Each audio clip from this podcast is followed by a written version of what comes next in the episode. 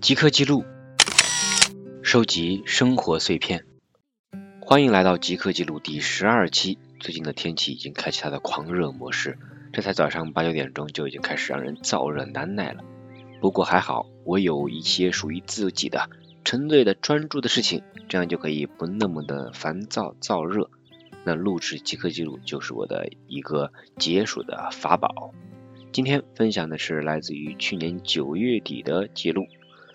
首先呢，分享第一条，这是居米尔写的诗，题目呢叫做《满座》。如果把我的石榴剥开，每颗果子一个座位，那这个公交车都坐不下了。起因呢是贾平凹的女儿贾浅浅的一系列诗被报到了网上，大家纷纷的去模仿、去嘲弄，说这样也能写诗，那我也能写诗。那借着这个呢，我也写了一首诗，名字叫做《抱抱》。这个呢，也是源自我在路边散步的一个见闻，就是描写了孙子跟爷爷两个人之间的一个场景，名字叫做《抱抱》。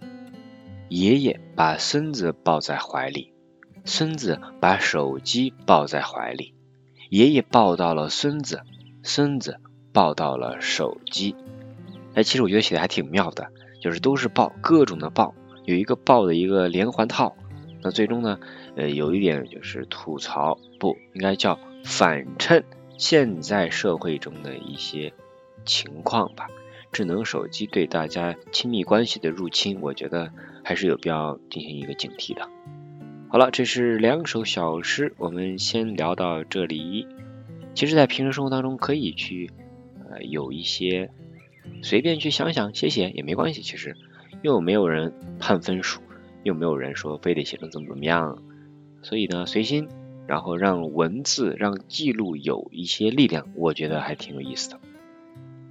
接着下一条是关于亲密关系的，也是同样我的一个感触，我不会因为距离的远近来衡量爱你，我累不累决定我想不想奔向你。可能这句话有点对于异地恋好像还蛮契合的，距离的远近，然后到底想不想见面呀？那周末了要不要一块出去玩呀？要不要互相约啊什么的这种的。这么一来的话，感觉亲密关系还是挺考验人的。所以真爱如果你获得了，那就好好珍惜。接着下一条，我找到了一个符合需求的软件，大声疾呼工具解放人。现在我都忘了当时我到底找到什么东西了。确实，我平时会在网上去找一些小的工具。手机是安卓系统，也是开放的，就可以琢磨一些小的工具去玩。这个可能是我在工作当中吧找到了一个什么东西，应该解放工作的这种的。呃，现实生活中我们会有很多的这种应用啊，或者很多的所谓的工具你要去选，但更多的时候，呃，有人不知道怎么去选，或者大家呃不知道自己需要什么样的工具。然后在生活中可能还会有一些偏死板的生活或者工作模式。你比如说，到我录音的目前，你看人工智能发展到这一地步了，呃，已经有很多小的工具可以帮助到人的，那人就别去费劲儿了。什么填表格呀，什么录入信息啊，这种简单的应用，慢慢试着让机器人就可以去做了。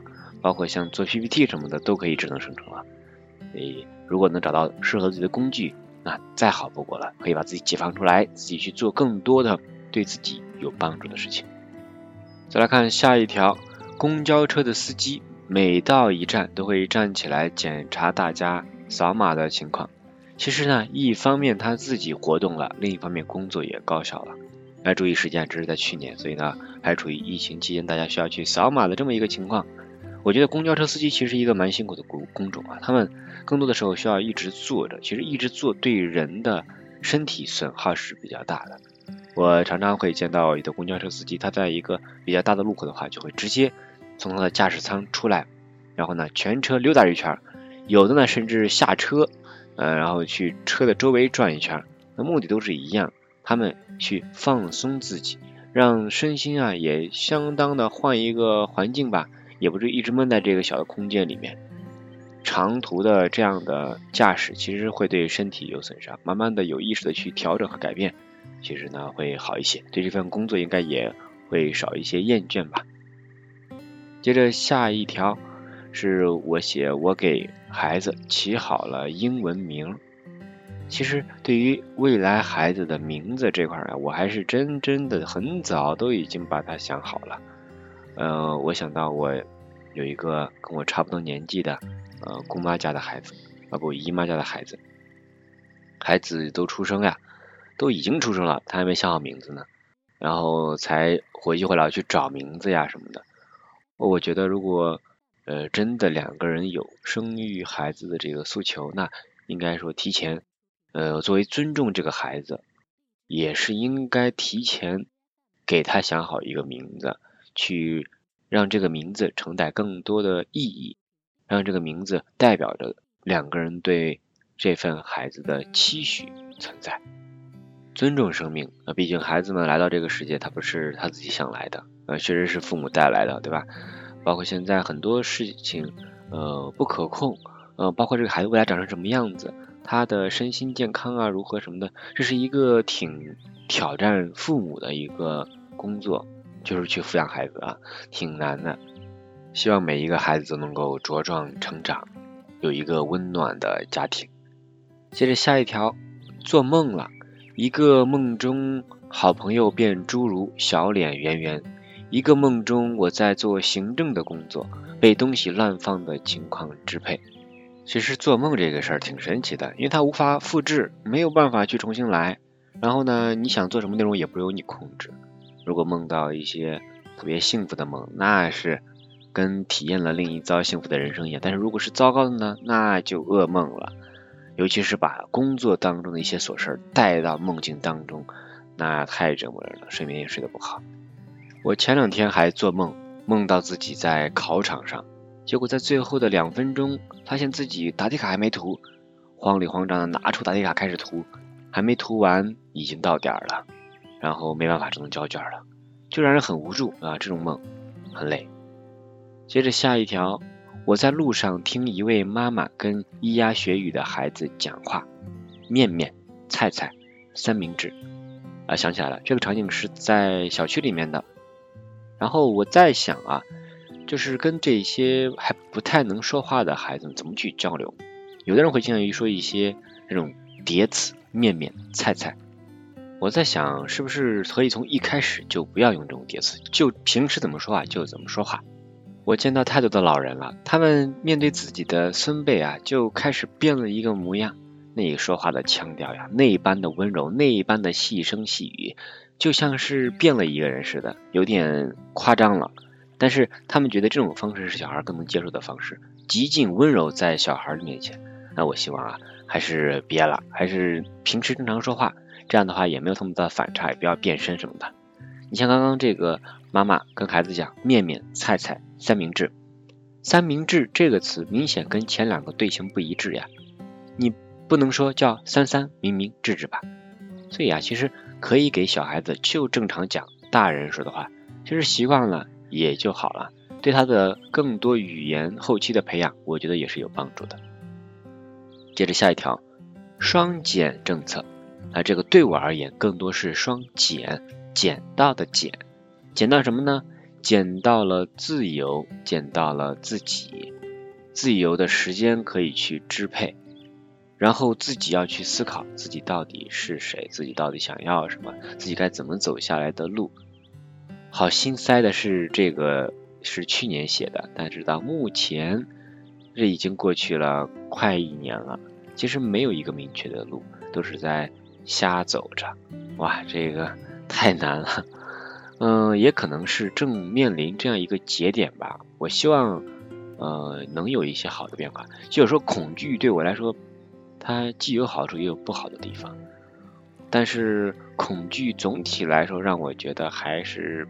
比较好一些，因为自己不停的在呃思考，虽然有时候很难啊或者很焦虑，但是它总比那种身处在一个无可奈何的工作环境的纠结要好得多一些。当然了，我觉得可能也是因为我现在还没有到那种就是入不敷出的、没钱花的那样一个紧迫的状态吧，所以还能给自己一些呃这么慢慢去想，或者还不至于那么紧迫、饥不择食的一个阶段。接着下一条，来，姨给你说个话啊，这其实是陕西话更好一些，说来，姨给你说个话，嗯，试着翻译一下这句话，我写的是。Come on, let me tell you something. 啊，过来过来，让我告诉你一些事情。我当时在做英语的短视频拍摄啊，想到了这句。但其实发出去之后呢，效果并不太好，因为这个梗不是嗯太多人能懂的，只有本地人可能还懂一些。接着下一条，观察直播有感，只有看到别人的优点，才能学到别人的优点。学习本来就不是一件有趣的事情，强行赋予有趣的意义是不对的。其实我在做英语的这些视频的时候，就一直在听一些人讲怎么去做，我自己也在看那些做得好的人。有的人我是真的学不来，有的人呢做的挺好的，我就会从里边去借鉴。对于这句话我很喜欢，就是刚刚说的这个，学习不是一件有趣的事情。强行赋予有趣的意义不对，我看到很多的人像那种什么谐音记单词那种人，那纯粹是误人子弟啊！你想那谐音记本来音标读的也不对，然后呢，你这样去记，对于后面其他单词来说也不是一个好的习惯。然后为了让这个东西显得有趣而去编一些东西，但说白了，很多学习它本身就不是个有趣的事情，就是有一套规则，规则还是。有的时候偏死板的，那怎么办？就只能是去更多的训练，更多的接触和熟悉，然后呢，去有更多的加深记忆呀。这点也是给自己一个自我的勉励，在接下来的拍摄教学当中也要注意这一点。接着下一面是来自于我在听播客内容的一些感想。第一条来自于黑客增长的范冰。他说的要做输出能力的外溢，而不是削足适履的迎合。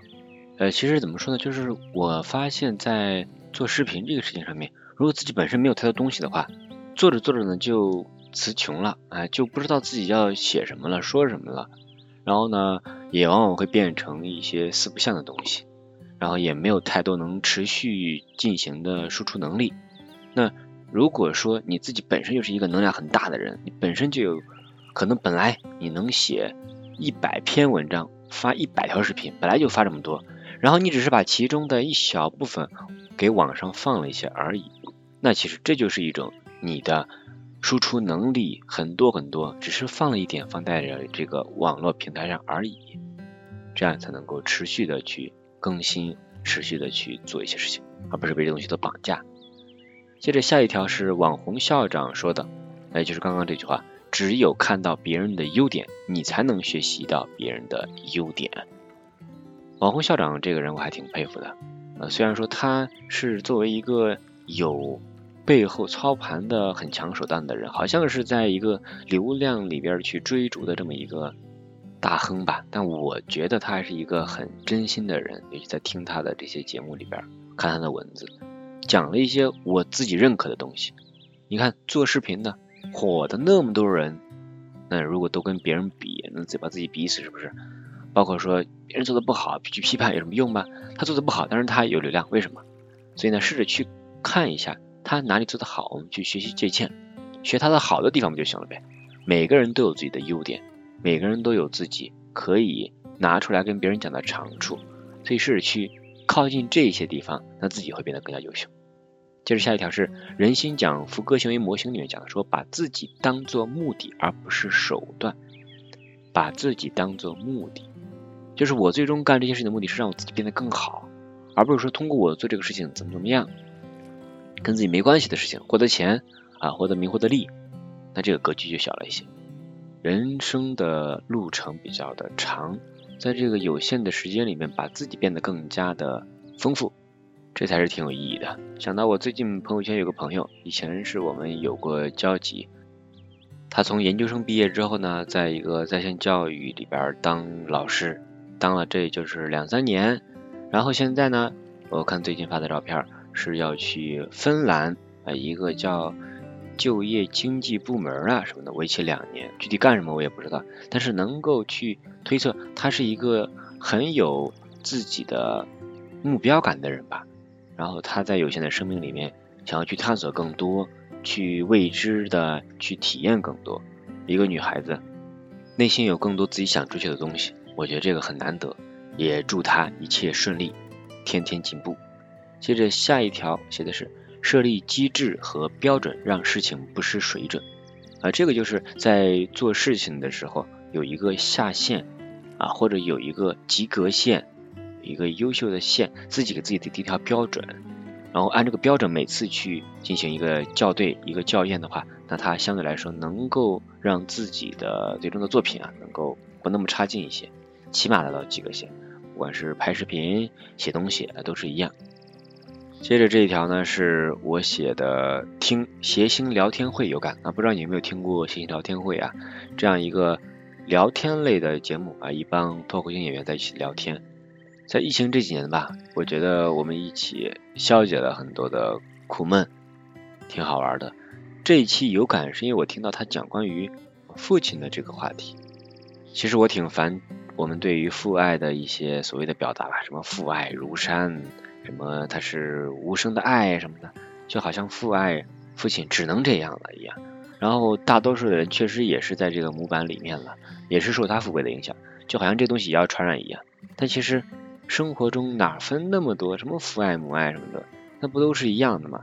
为何非要定一个性呢？好像你作为父亲的话，你要是太过的主动什么的就不好，就丢面子了。其实不是的，在这期节目的结尾，主持人带来了几份录音，有石老板的，有周奇墨的，有宁佳宇的，就把他们父亲的这个访谈录音拿了过来，就听到了一些父亲。他想给孩子说的话，或者他对孩子的评价吧，平时很难听到，尤其这种鼓励的话，其实谁不想听到表扬呢？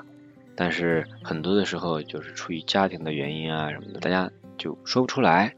所以借这个机会，我听到了这些父亲对儿子说的话，里边有一些表扬啊什么，听的时候我也是有点热泪盈眶，好像是他们在说出一些我想听到的话。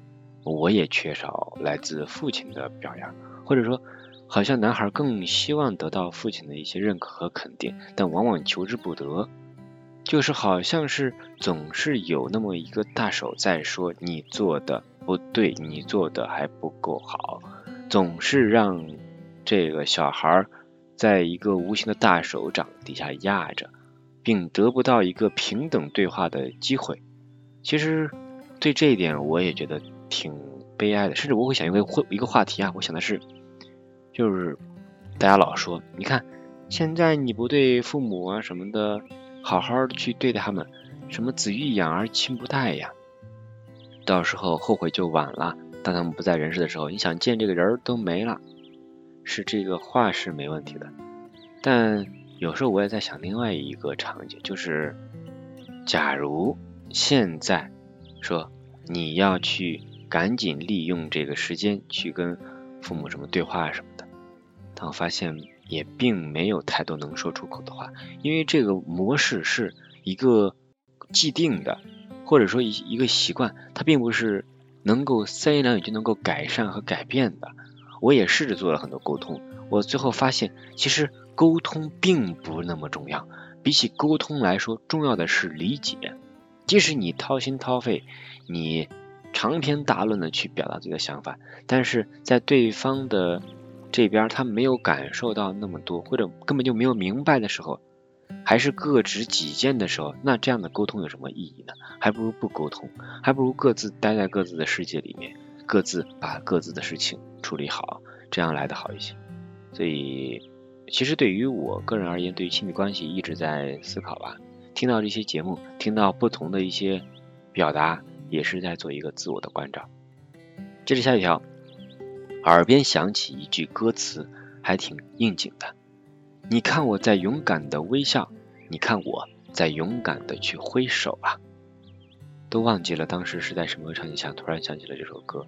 这首歌是当年在高三的时候吧，当时《好声音》正是风靡全国的时候。啊不，呃，这首歌来自于《中国好歌曲》，我在听里面的《椰子》这首歌，呃，大概这样唱。你看我在勇敢的微笑，你看我在勇敢的去挥手啊！不，这个歌还不能从中后面开始唱，应该从中间开始唱。嗯，高潮什么？吹呀吹呀，我的骄傲放纵；吹呀吹呀，我我无尽狂野。让风吹，让它乱吹不灭，是我尽头的绽放。吹呀吹呀，我赤脚不害怕。吹呀吹呀，无所谓，让我。你看我在勇敢的微笑，你看我在勇敢的去挥手啊！哎呀，这个是噪音噪音了。有时候一些歌曲的歌词会在不经意间跳出来。哎，这个还挺有意思的。有人说什么，你如果无意间跳出了一首歌，那这首歌跟你当下的思绪肯定是很很有关联的。嗯，的确。接着下一条，悲伤时不急着哀叹，高兴时不急着展览。这是我刻意而为的一个偏押韵的话吧。就是大家在遇到生活的时候，我自己也会去反思和关照。遇到一个难题的时候，大家老是叹息，哎呀，这可怎么办呀？我包括我的父母，就是会经常会说，呀，这个怎么办？就是没有遇到过太多复杂的事情，所以每当遇到一个事情的时候，他们第一反应就是愁，或者一个下意识的反应。